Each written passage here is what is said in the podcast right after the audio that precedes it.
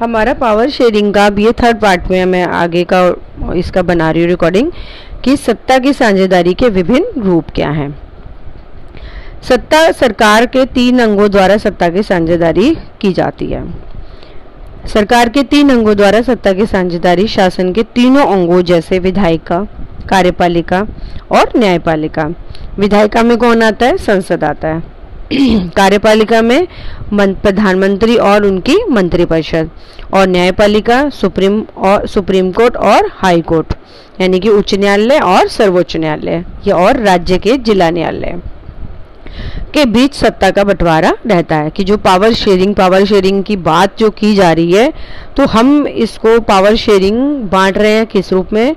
भारत में बांटी हुई है, विधायिका के रूप में, कार्यपालिका के रूप में और न्यायपालिका के रूप में।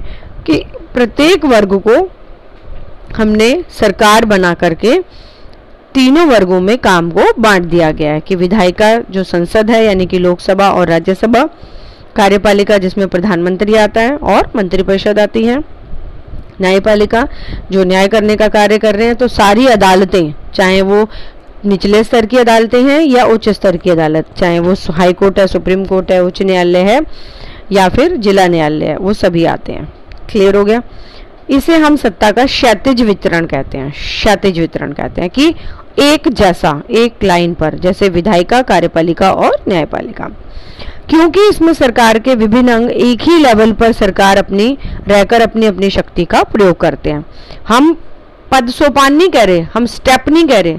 क्षैतिज मतलब एक ही रेखा में।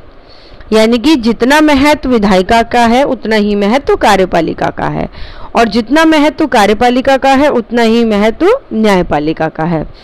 तो न्यायपालिका, कार्यपालिका और विधायिका, तीनों का महत्व इक्वल है, बराबर है और तीनों ही स्वतंत्र हैं अपने विषयों से संबंधित कार्यों को करने के लिए। ऐसे बंटवारे से यह सुनिश्चित हो जाता है कि कोई भी एक अंग सत्ता का असीमित उपयोग नहीं कर सकता। कि कोई भी, चाहे वो कार्यपालिका है, विधायिका है या न्यायपालिका है, वो अपना जो उसको कार्य दिए गए हैं, अपनी जो सत्ता है, उसको गलत उपयोग नहीं कर सकता। हर अंग दूसरे पर अंकुश नियंत्रण रखता है। इससे विभिन्न संस्थाओं के बीच हर अंकुश रखने का मतलब है कि कार्यपालिका विधायिका पर भी अंकुश लगा सकती है, विधायिका कार्यपालिका पर अंकुश लगा सकती है, न्यायपालिका कार्यपालिका और विधायिका दोनों पर अंकुश लगा सकती है। तो ऐसा कि भी मैं अपने आप में स्वतंत्र नहीं हूँ, मेरे पर भी किसी न किसी का कंट्रोल है। तो उसी तरीके से तीनों ही सरकारें जो, तीनों ही क्षेत्र जो काम करने के बांटे गए हैं वो आपस में स्वतंत्र होते हुए भी एक दूसरे से काम करने की स्वतंत्रता में स्वतंत्र ऐसे नहीं है कि वो अपनी मनमानी चला सके। हमारे देश में कार्यपालिका सत्ता का उपयोग करती ज़रूर है, पर यह संसद के अधीन कार्य करती है। कि जो कार्य कर रही है, इसके विभिन्न संस्थाओं के बीच सत्ता का बंटवारे का जो संतुलन है, उसको बना के रखा गया है कि आपस में एक बैलेंस बना हुआ रहना चाहिए। तो हमारे देश में कार्यपालिका सत्ता का प्रयोग करती ज़रूर है, पर यह संसद के अधीन कार्य करती है। न्यायपालिका की नियुक्ति कार्यपालिका करती है, पर न्यायपालिका ही कार्यपालिका और विधायिका द्वारा बनाए गए कानूनों पर अंकुश रखती है। न्यायपालिका की नियुक्ति कौन करता है? कार्यपालिका करती है। लेकिन जो न्यायपालिका है, अब ये नहीं है कि न्यायपालिका को कार्यपालिका ने बनाया है तो वो उसी का ऑर्डर फॉलो करेगी। नहीं। लेकिन जो न्यायपालिका है, यानी कि न्याय देने का काम है, वो कार्यपालिका पर भी नियंत्रण कर रही है और विधायिका पर भी नियंत्रण कर रही है। बनाए गए कानूनों पर अंकुश उनको यानी कि क्वेश्चन कर सकती है।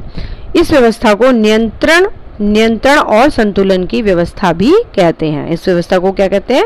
नियंत्रण और संतुलन की व्यवस्था भी कहते हैं। दूसरा इसका पॉइंट आता है कि सरकार के विभिन्न स्तरों पर सत्ता का बंटवारा। सरकार के बीच भी विभिन्न स्तरों पर सत्ता का बंटवारा हो सकता है। जैसे पूरे देश के लिए सामान्य सरकार हो और फिर प्रांत या क्षेत्रीय स्तर पर अलग अलग सरकारें रहें। पूरे देश के लिए बनाने वाली ऐसी सामान्य सरकार को प्राय संघ या केंद्र सरकार कहते हैं। प्रांतीय या क्षेत्रीय राज्य सरकार की सरकारों को हर जगह अलग अलग नामों से पुकारा जाता है। भारत में इन्हें राज्य सरकार कहते हैं। जो अलग अलग राज्यों में सरकारें हैं, उसे क्या कहा जाता है? राज्य सरकार कहा जाता है। प्रत्येक देश में बंटवारा ऐसा नहीं है, लेकिन हमारी तरह जिन देशों ने में भी ऐसी व्यवस्था है, वहाँ के संविधान में इस बात का स्पष्ट उल्लेख है कि केंद्र और राज्य सरकारों के बीच सत्ता का बंटवारा किस तरह होगा। यानी कि हम दुनिया के सारे देशों की बात नहीं कर रहे, जहाँ भारत की तरह व्यवस्था चल रही है, वहाँ पर इसी प्रकार से इसको फॉलो किया जा रहा है। केंद्र और राज्य सरकारों के बीच सत्ता का बंटवारा किस तरह होगा, इस बात का उल्लेख किया गया है। बेल्जियम में तो यह कम हुआ है, लेकिन श्रीलंका में ऐसा नहीं हुआ है। बेल्जियम ने फिर भी थोड़ा बहुत फॉलो किया बट श्रीलंका ने नहीं किया है। राज्य सरकारों के नीचे के स्तर की सरकार के लिए भी ऐसी व्यवस्था से सरकार हो सकती है। नगर पालिका और पंचायतें ऐसी ही एक क्या है? इकाइयाँ हैं, जो इस प्रकार की सरकार की व्यवस्था को फॉलो कर पाने में मदद कर रही हैं। उच्चतर और निम्नतर स्तर की सरकारों के बीच सत्ता के ऐसे बंटवारे को ऊर्ध्वाधर वितरण कहा जाता है। उच्चतर और निम्नतर के जो बंटवारा किया जाता है सत्ता का, उसको क्या कहा जाता है? ऊर्ध्वाधर, जिसको हम पद सोपान भी कहते हैं। जैसे कि तिकोन जिसको हम शंकुधारी शंकुधारी भी बोल सकते हैं इसको, कि पहले, सबसे पहले क्या आती है? केंद्र सरकार आती है, एकदम टॉप पे। शंकु का मतलब पता है ना, कौन बना हुआ? केंद्र सरकार दूसरे स्तर पर आती है, राज्य सरकार, और तीसरे स्तर पर आती है प्रांतीय सरकार, जिसको कि हम क्या कहते हैं, पंचायती और नगर निगम नगर निगम सरकार। पंचायती सरकार कहाँ पर होती है? गाँव इत्यादि में होती है। नगर निगम सरकार होती है शहरों इत्यादि में। नगर निगम, नगर पालिका। तीसरा पॉइंट इसका आता है कि विभिन्न सामाजिक समूहों द्वारा सत्ता की साझेदारी। कि विभिन्न सामाजिक जो समूह हैं, उनके द्वारा भी सत्ता की साझेदारी की जाती है। सत्ता का बंटवारा विभिन्न सामाजिक समूहों जैसे भाषीय और धार्मिक समूहों के बीच भी हो सकता है कि जो पावर शेयरिंग है, सत्ता बांटी जो जा सकती है, वो कैसे सामाजिक समूहों में भी बांटी जा सकती है। बेल्जियम में सामुदायिक सरकार इस व्यवस्था का एक अच्छा उदाहरण है। यानी कि जो भारत में व्यवस्था पावर शेयरिंग की है, कि भारत में तो तीन स्तरों में बांट दिया, केंद्र, राज्य और प्रांतीय सरकार। लेकिन ऐसा ज़रूरी नहीं है कि सत्ता का बंटवारा इसी स्तर पर हो सके। तीसरा रूप भारत तीसरा रूप जो दिया गया है, वो और देशों में इस तरीके से भी किया जाता है पावर शेयरिंग को। सत्ता को बांटा जो है वो सामाजिक समूहों की द्वारा भी सत्ता को बांटा जा सकता है। बेल्जियम में सामुदायिक सरकार इस व्यवस्था का सबसे अच्छा उदाहरण है। कुछ देशों के संविधान और कानून में इन बात का प्रावधान है कि सामाजिक रूप से कमज़ोर समुदाय और महिलाओं को विधायिका यानी कि संसद और प्रशासन में भागीदारी दी जाए। तो ये कि भी केंद्र, राज्य और प्रांतीय न बांट करके हम समाज के कमज़ोर वर्ग को उठाने का प्रयास करें और उन्हें सत्ता दें ताकि वो समाज में अपना कल्याण कर सकें और समाज के प्रत्येक वर्ग को आगे बढ़ा सकें। ये हुआ सत्ता का बंटवारे का तीसरा रूप। चौथा रूप इसमें आता है कि विभिन्न दबाव समूहों द्वारा आंदोलनों द्वारा सत्ता को प्रभावित करना। बहुत सारे दबाव समूह प्रेशर ग्रुप्स हैं और आंदोलन मूवमेंट्स भी होते हैं तो वो भी सत्ता के बंटवारे को प्रभावित कर सकते हैं। सत्ता के बंटवारे का एक रूप हम विभिन्न प्रकार के दबाव समूह और आंदोलनों द्वारा शासन को प्रभावित और नियंत्रित करने के तरीके में भी लक, के में भी लक्ष्य कर सकते हैं।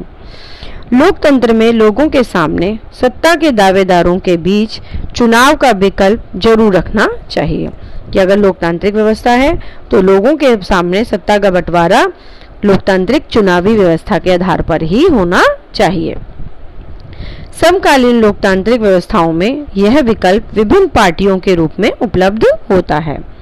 कि जो आज के समय में अगर हम लोकतांत्रिक व्यवस्थाएँ देखें तो उसमें लोकतांत्रिक व्यवस्थाओं में चुनाव का जो विकल्प है, वो विभिन्न पार्टियों, विभिन्न राजनीतिक दलों के आधार पर होता है।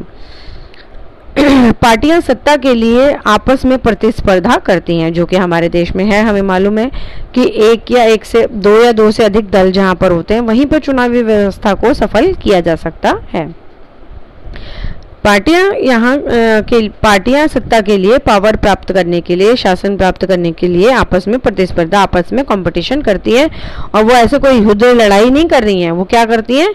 चुनावी प्रक्रिया में सहभागिता देती हैं। सभी अपने अपने कामों को, सभी अपने अपने मुद्दों को अपने अपने विषयों को जनता के सामने प्रकट करते हैं और उन्हें, उनसे, उन्हें बताते हैं कि देखिए, हमने अपने अपने आने वाले वर्षों में हम ये ये कार्य करेंगे और विगत वर्षों में हमने ये ये कार्य किए हैं।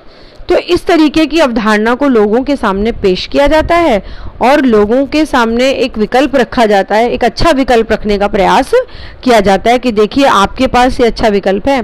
यदि आप हमें चुनते हैं तो आपको इस प्रकार की सुविधाएँ प्राप्त हो सकती हैं। तो लोगों को क्या मानना है कि लोग भी यही प्रयास करते हैं कि जो सरकार अभी कार्य कर रही है, वह तो अच्छी है नहीं।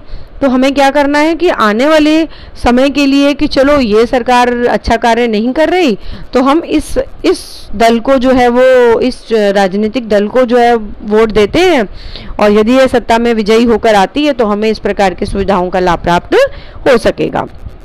तो ऐसी सोच जो है वो राजनीतिक पार्टीज़ जनता के समक्ष रखती हैं। कई बार सत्ता की यह भागीदारी एकदम प्रत्यक्ष दिखती है, एकदम ऐसे डायरेक्ट दिखाई देती है, क्योंकि दो या अधिक पार्टियाँ मिलकर चुनाव लड़ती हैं, या सरकार का गठन करती हैं। लोकतंत्र में हम व्यापारी, उद्योगपति, किसान, औद्योगिक मजदूर जैसे कई संगठित हित समूहों को भी सक्रिय देखते हैं। क्योंकि लोकतंत्र है तो इसमें सारी ही सारे वर्ग जो हैं वो शामिल हो जाते हैं। इंडस्ट्रियलिस्ट हैं, उद्योगपति हैं, किसान वर्ग है औद्योगिक मजदूर हैं तो क्योंकि हर वर्ग का कार्य क्षेत्र अलग है, हर वर्ग की समस्याएँ अलग हैं, हर वर्ग का काम करने का तरीका अलग है, उनसे जुड़ी ज़रूरतें अलग हैं तो उन ज़रूरतों को, उन समस्याओं को हल करने के लिए, उनको पूरा करने के लिए प्रत्येक वर्ग की भागीदारी राजनीतिक कार्यों में, राजनीतिक संगठनों में होनी ज़रूरी है, ताकि उनकी समस्याओं का समाधान किया जा सके। सरकार की विभिन्न समितियों में सीधी भागीदारी करके या नीतियों पर अपने सदस्य वर्ग के लाभ के लिए दबाव बनाकर ये समूह भी सत्ता में भागीदारी करते हैं। तो इस प्रकार से राजनीतिक सत्ता में राजनीतिक पार्टियाँ अपने कार्य को करती हैं और सत्ता के बंटवारे को अलग अलग तरीके से बांटा जा सकता है। चाहे वो सरकार के तीनों आधारों पर बांटा गया हो, विधायिका कार्यपालिका, न्यायपालिका के आधार पर, विभिन्न लेवल्स पर बांटा गया हो, केंद्र सरकार, राज्य सरकार और प्रांतीय सरकार, विभिन्न सामाजिक समूह के आधार पर बांटा गया हो, राजनीतिक समूह, धार्मिक समूह, स्त्रियों का, पुरुषों का, महिलाओं का तो इस तरीके आधार पर बांटा गया हो। या समाज के कोई भी ऐसे वर्ग जो प्रेशर ग्रुप्स जिसको हम दबाव समूह कहते हैं, जो अपने हित के लिए सत्ता में तो नहीं आना चाहते। उनका इंटरेस्ट सत्ता में आना नहीं है, उनका इंटरेस्ट ये है कि वो अपनी समस्याओं का समाधान कर सके। ठीक है, अब इसके आधार पर हमारा जो पावर शेयरिंग चैप्टर है सिविक्स का, सत्ता की साझेदारी चैप्टर ये हमारा कंप्लीट होता है। ठीक है? इसकी तीन पीडीएफ में मैंने आपको इसको कंप्लीट करके आपको भेजा है। और आप इसको ध्यान से दोबारा से पढ़िए, समझिए और इसको करिए। और कहीं भी कोई आपको समस्या है तो आप बता सकते हैं।